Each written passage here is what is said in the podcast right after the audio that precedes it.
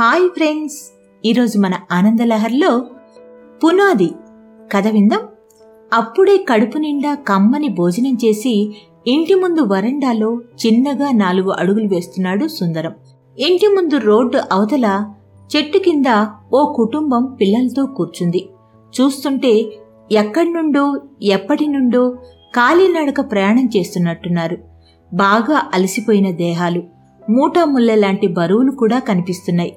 పాపం పిల్లలు ఆకలికి ఏడుస్తున్నట్టున్నారు. సమయం చూస్తే రాత్రి పదవుతుంది. చుట్టుపక్కల ఎక్కడా హోటల్ కానీ షాపు గాని ఉన్న దాఖలాలు లేవు. వాళ్ళ ఆకలి కేకలు నీరసపు ఏడుపులు సుందరానికి వినిపిస్తున్నాయి. ఆ కుటుంబ యజమాని ఓ మోస్తరి కుర్రాడు మెల్లగా గేటు తట్టాడు. పిల్లలకి ఆకలి మెలికలు తిరుగుతున్నారు. కొంచెం తినడానికి ఉంటే పెట్టగలరా అని తల వంచి దీనంగా అడిగాడు. కష్టపడి పనిచేసుకుని బ్రతికేవాళ్ళా ఉన్నాడు.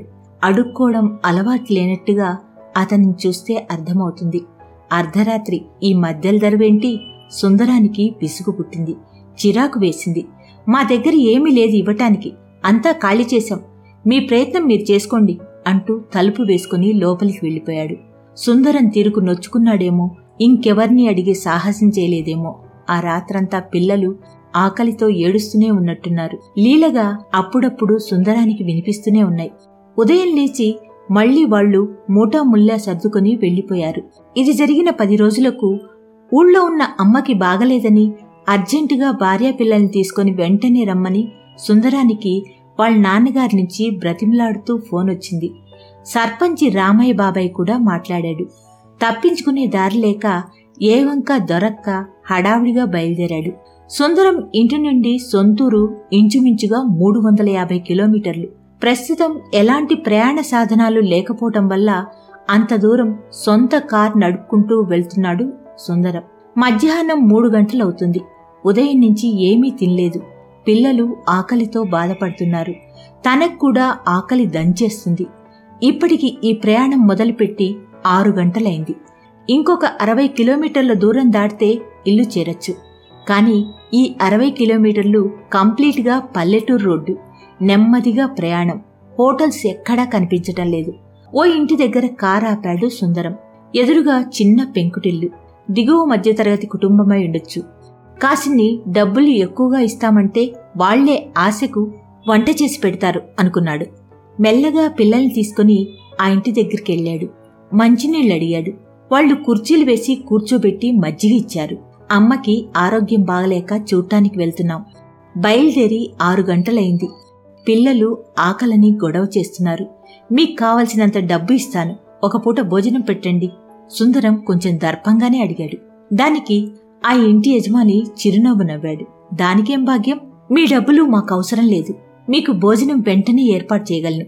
ఒక పూట భోజనంతో మాకు పోయేదేం లేదు. పైగా ఆకలిగా ఉన్న వాళ్ళకు భోజనం పెట్టడం కంటే గొప్ప సత్కర్మ లేదని మా నాన్నగారు ఎప్పుడూ అనేవాడు. పర్వాలేదు ఓ గంట వెయిట్ చేయండి. మీకు భోజనాలు వండిస్తాను. మీ ఇంటి ముందు ఎవరైనా సరే ఆకలితో వస్తే మీరు నాలాగే చేస్తారు కదా? ఇందులో నా గొప్పేముంది? నవ్వుతూ అన్నాడు. సుందరానికి ఎవరో లాగి చెంప చెళ్ళుమనిపించినట్లు తోచింది. అపరాధ భావం తొంగి చూసింది. సరిగ్గా పది రోజుల క్రిందట ఇలాగే ఓ పేదింటి వలస కుటుంబం ఆకలికి చేయి చాస్తే తన తీరు జ్ఞాపకం వచ్చింది. తన మీద తనకే అసహ్యం వేసింది. పాతాళంలోకి జారిపోయిన తన మనిషిత్వం హిమాలయమంతా ఎత్తు ఎదిగినా అతని మానవత్వం ముందు సాగిలపడింది. డబ్బే సర్వస్వం అనుకునే తనకు ఆడంబరాల కన్నా డబ్బు కన్నా ఆప్యాయతల విలువ మొదటిసారిగా తెలిసొచ్చింది. సాటి మనిషి పట్ల సానుకూలత లేని బ్రతుకు వ్యర్థమనిపించింది. అతనిలోని దయాగుణం సుందరంలోని కరుడుగట్టిన స్వార్థాన్ని కరిగించింది. తిరుగు ప్రయాణంలో అమ్మా నాన్నలను తనతో తీసుకువెళ్ళేలా శాశ్వతంగా తనతో ఉంచుకునేలా అతనిలో మార్పుకు అదే పునాదైంది ఇలాంటి మరిన్ని మంచి మంచి కథల కోసం ఆనంద్ లహరి పోడ్కాస్ట్ను ఫాలో అవుతారు కదా? మరో మంచి కథతో మీ ముందుకు వస్తాను. అనురాధ తీర్థాల ఆనందలహరి పోడ్కాస్ట్లో.